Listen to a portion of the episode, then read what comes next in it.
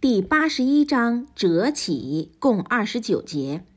一、释名，经文得名于第一节早期麦加章节。二、释义。一、本章预言伊斯兰的兴起，不但在阿拉伯获得胜利，而且将由阿拉伯传遍世界。文章中提到许多事件，有些发生在穆萨莱斯拉姆有生之年，有些是指很远的将来。二。本章第八九两节也提到，当时阿拉伯拜偶像者活埋女婴。以下是正文：奉大仁大慈安拉尊名，当太阳被折起时，当星辰坠落时，当群山消失时，当怀孕的母驼被弃时，当野兽被赶到一起时，当海洋的水高涨。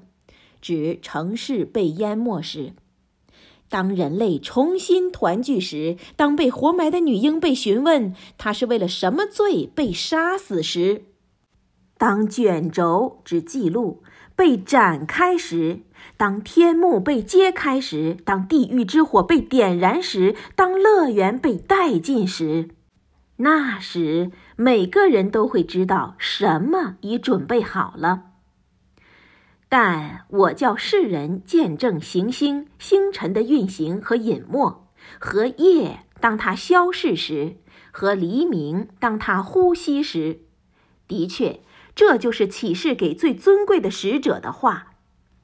他是拥有权力的，他在权威的宝座的主面前有光荣的地位，是一位应被服从和值得信赖的。众人呐。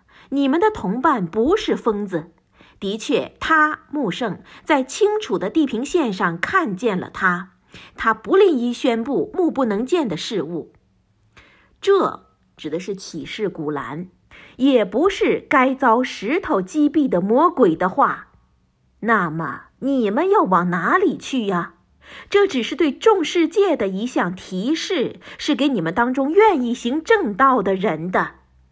除非众世界的主安拉愿意，他们是不会愿意的。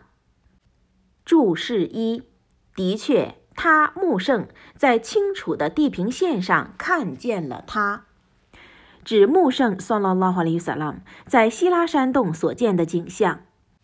古兰经第八十一章中。